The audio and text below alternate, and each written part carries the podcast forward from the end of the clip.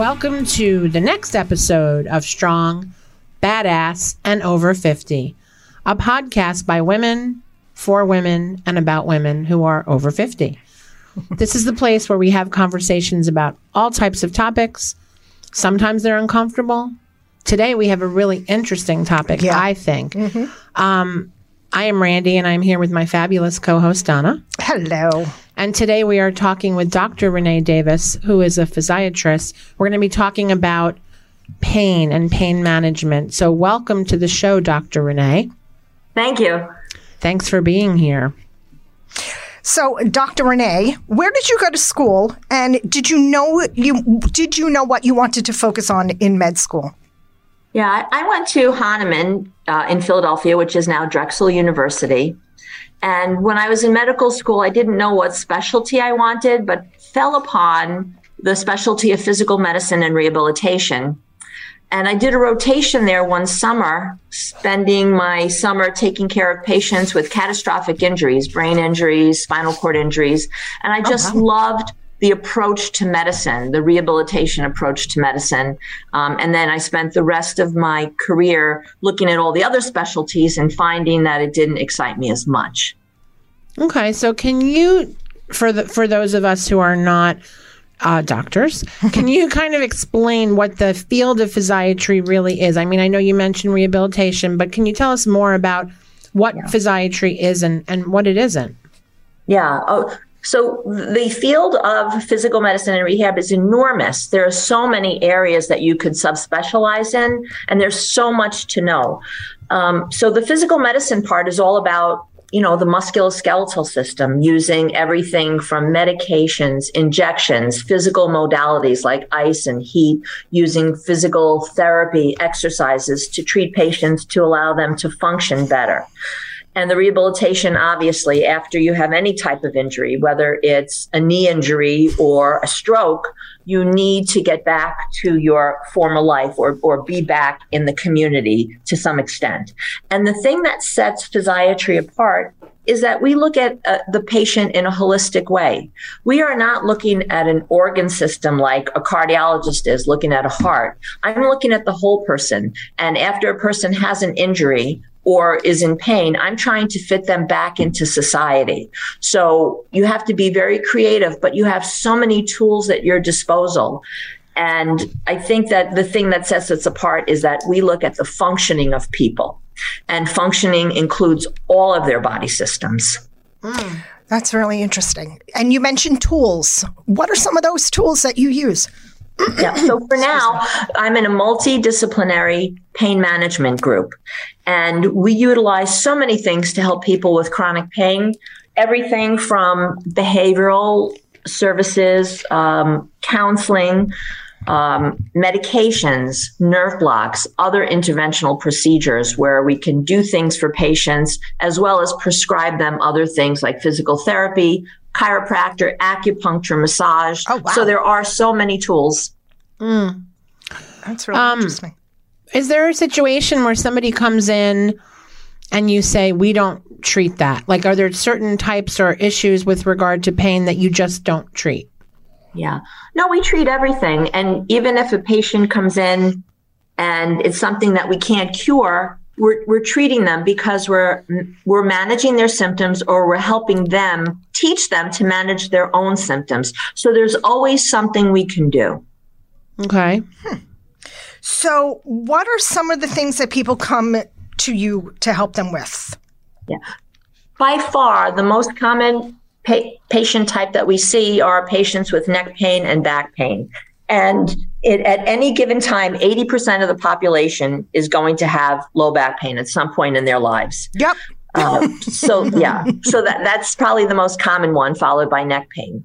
The other thing, one of my areas of specialty is chronic migraine. I treat patients with chronic migraine headaches, and there are so many ways to do it. Again, starting from the behavioral, helping the patient figure out what their triggers are, to going to oral medications, to injecting Botox for migraine headaches, um, even to counseling, teach patients how to reduce their stress because stress is the number one trigger for migraines. Hmm. Interesting. Does that, this is just like a, a throwaway, but I'm so curious. Does anybody ever come to you claiming that they have migraines because they want the Botox? Seriously. Um, no. Because oh, you know it could it costs a lot of money just to go for the cosmetic Botox. But yep. if I say I have headaches, will you give it to me for free? You know, or yeah. will my insurance yeah. cover it? Right. Yeah, yeah. So there's a whole list of criteria that you have to meet. And okay. a lot of times my patients Good come question. from neurologists. so they've been vetted, they've been examined, and they've been diagnosed with chronic migraine before they get to me. So I know for sure they have chronic migraine. And then once they get there, there's certain criteria that has to be fulfilled before the insurance company will pay for the Botox. Well, there goes our plan. Yeah, there you go. so I was going to say, well, no, what's the criteria? you can study it and then show up it. in my exam room. exactly. That's my That's point. so, what are some of the things people can do for themselves when they are in chronic pain before they get to you? Yeah. So I think that patients lack education. You know, when Good they come point. to us, they they're looking for a passive approach. I want you to make me feel better. Right. But really, it's a joint effort. There are so many things we can do to help someone with their symptoms, but then half of it is falls back on the patient. And the things that they need to do, which we teach them, are to eat healthy, to exercise, get to their ideal weight, and so important to stop smoking if they're smoking, um, in my practice, you know, my, my patients, I have a large population of patients over the age of 50 and an even larger percentage of patients that are diabetic. So there, mm-hmm. the whole healthy living and eating healthy comes into play as well as exercise. So whether you have diabetes or not, those things are crucial.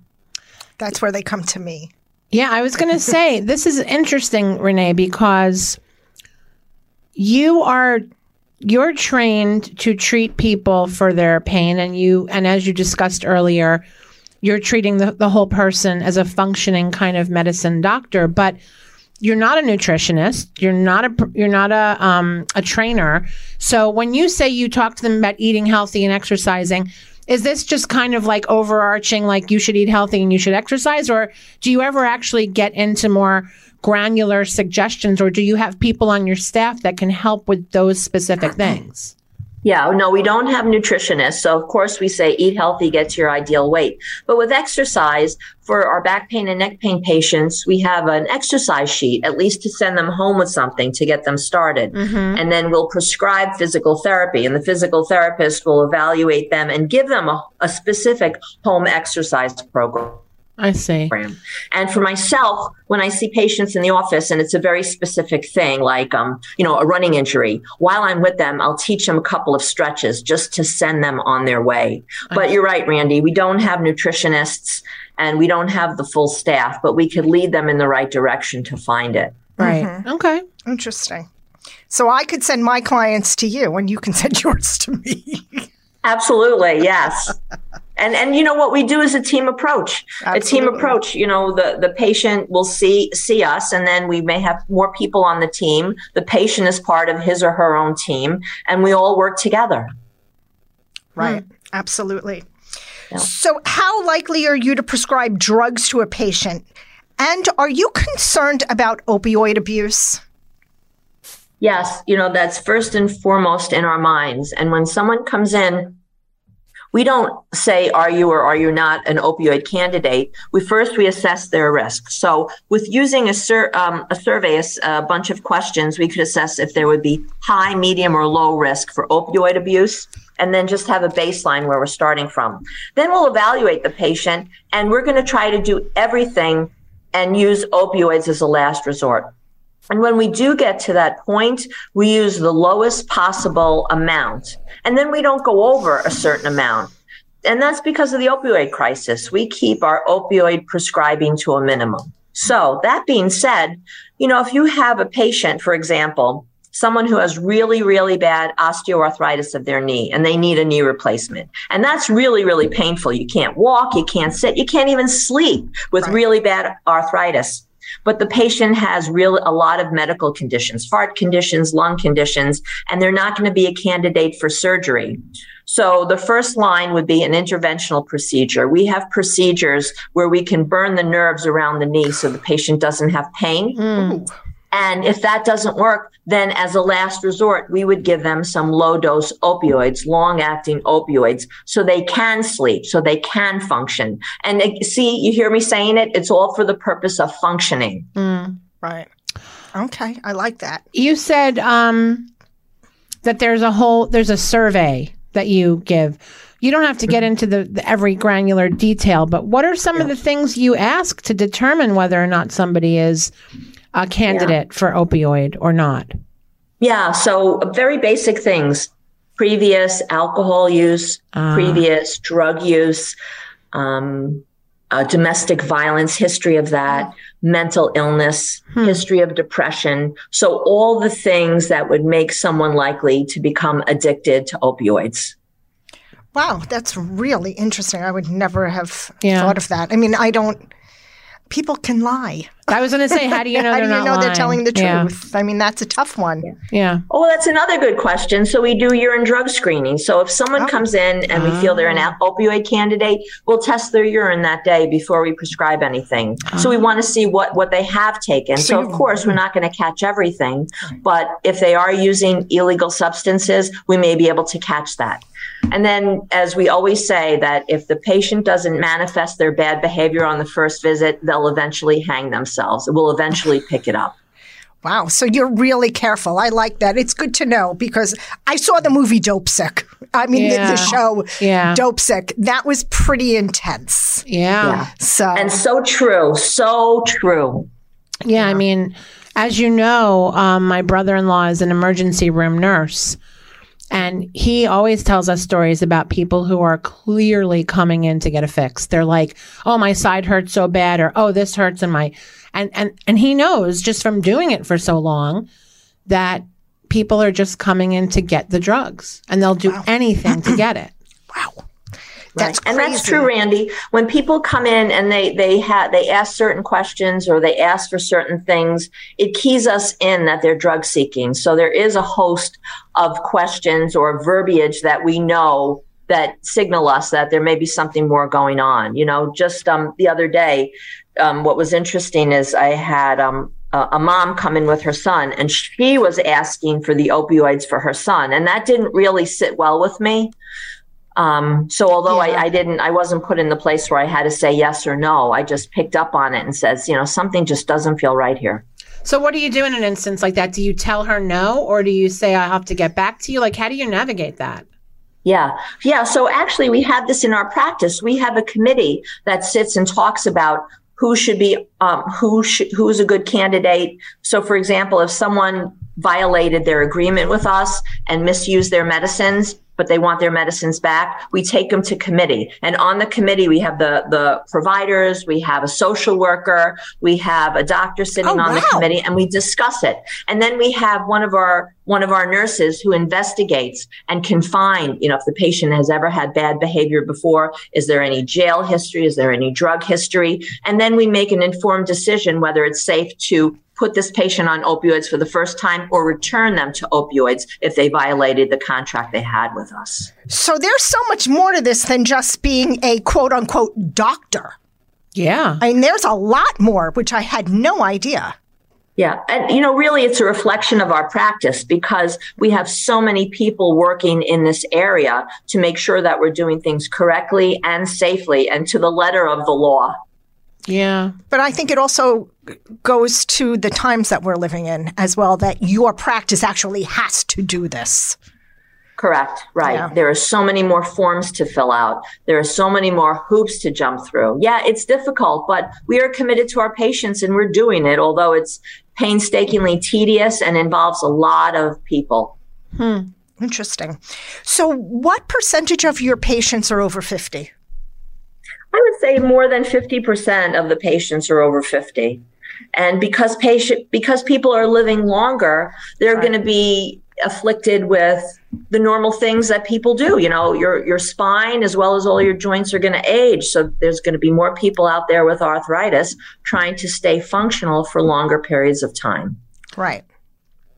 Rina, when you see patients, what is the um, breakdown in terms of? I'm trying to say this in a nice way. Like, what what are like the percentages? First, male versus female. I'm interested in, but mm-hmm. also, does what they do for a living contribute to the fact that they're in your office? If they're if they're in a more physical career versus someone who may be more of like a white collar person. Right. So, yeah, I think I'll, I'll address the, how that breaks down. So, in our practice, we have a lot of elderly patients, the Medicare population over 65, because they're affected with spinal stenosis, which is arthritis of the spine. Although I don't have the exact numbers, I say it's more men than women, and that comes from more men are physical laborers than women. Our biggest groups are, um, you know, p- patients who get injured at work, elderly patients, and and then routine, you know, more routine things. So I think it's the physical laborers and the elderly patients make up our biggest patient population. But Randy, getting back to your, what we don't see is more of the white collar patient, the patient who, um, you know, it breaks down with socioeconomic class. So higher socioeconomic class, we don't see that as much because it's those patients that have the disposable income who can go to the chiropractor, who can pay out of pocket for massage or acupuncture and are more invested in keeping themselves well or That's- more educated and know that they really shouldn't smoke. Interesting. And that goes to um, um, the another question that I have for you is what can people do to protect themselves from chronic pain above and beyond I guess the what you had just mentioned now. So the massage and the acupuncture is helpful, but are there other things that people can do at home on their own for themselves?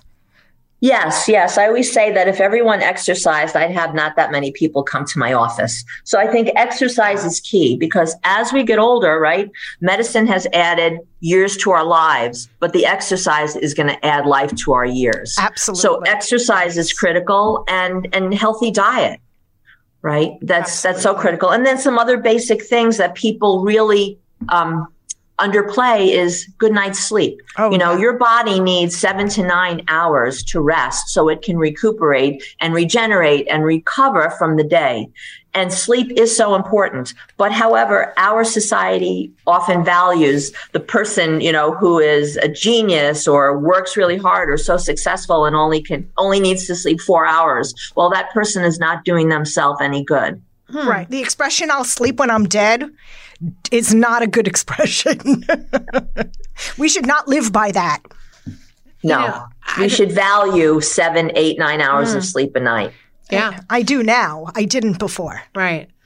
Going back for one second to what you were talking about before, how the um, the socioeconomics play a role, and I was thinking of my own situation. So, I have been sitting at a desk on a computer for many years, thirty plus years, and I was in chronic neck, back, shoulder pain, lower back, upper back, you name it, I had it. No knees or anything like that, but a lot of back and neck pain and I felt like I was just like turning into like a a fossil, like I was calcified. And I went for a massage back in September, and the woman said to me, "You're so tight, I can't even really massage you.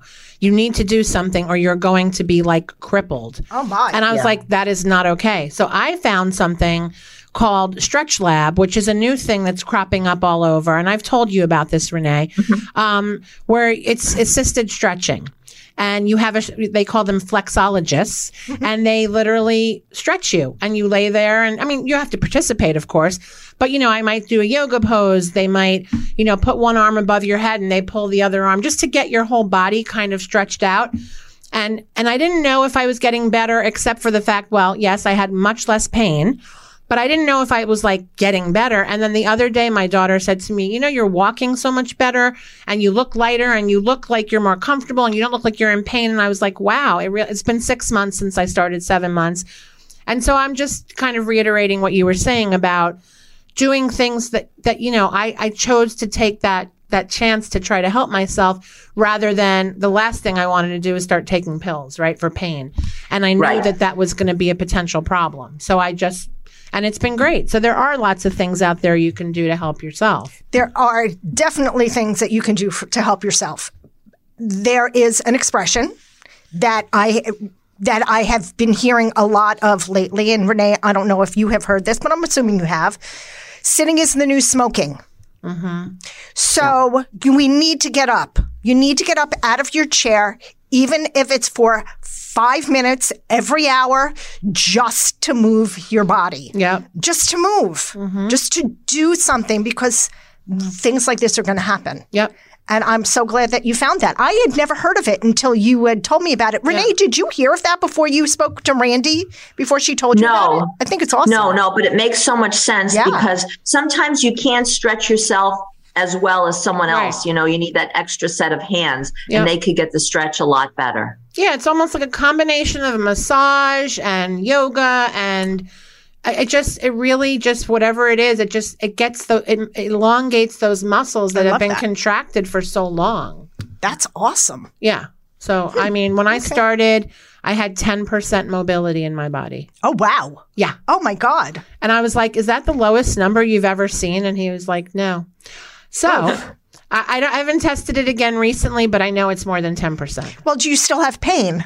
Very rarely. And there you go. That's all that counts. Exactly. and I don't take any pills, so that's the good that's, that's the good even better. news. well, thank you, Rina. That was super interesting, Very helpful, and yeah, thank you. So, Rina, let us know how people can get in touch with you. Yeah, so um, my my practice is called New York Spine and Wellness Center, and the and you write and not the not the symbol dot com. Um, you could get to my website. You can check out New York Spine and Wellness, see what we have to offer. Um, all of our biblio we have eight doctors and 24 nurse practitioners and physicians assistants in our practice. we big help a lot of people um, throughout the upstate area. Um, and you can see what's out there. You know, we'll we'll we'll see everybody. Um, if someone wanted to come and be a patient or get a consultation or an evaluation, we're open for that. But at least if you go to the website, you could see all of the procedures, all of the things that we can do short of surgery to make you have less pain, make you more functional. I love that. That's awesome. Yeah, I like that. Thank you very much for sharing this with us. Appreciate you. Thank you for being here. And this this podcast is about supporting women over 50. If you'd like to be part of the conversation, if you have something you'd like to share, if you have a topic you'd like to discuss, please visit us, reach out at uh, no, don't visit us. Reach out to us because we don't have a website Not yet. or a Facebook group. We're Yeah, not there yeah, yet. yeah. Strong, right. Reach out to us at strong badass and over 50 at gmail.com. And we're sponsored by Donna J Wellness, personalized coaching programs created for you based on your challenges and your goals. Sign up for a free consultation today at www.donnajwellness.com. And we are out from the swamps of Jersey. Thank you, Rina. Thank you. Yeah. Thank you.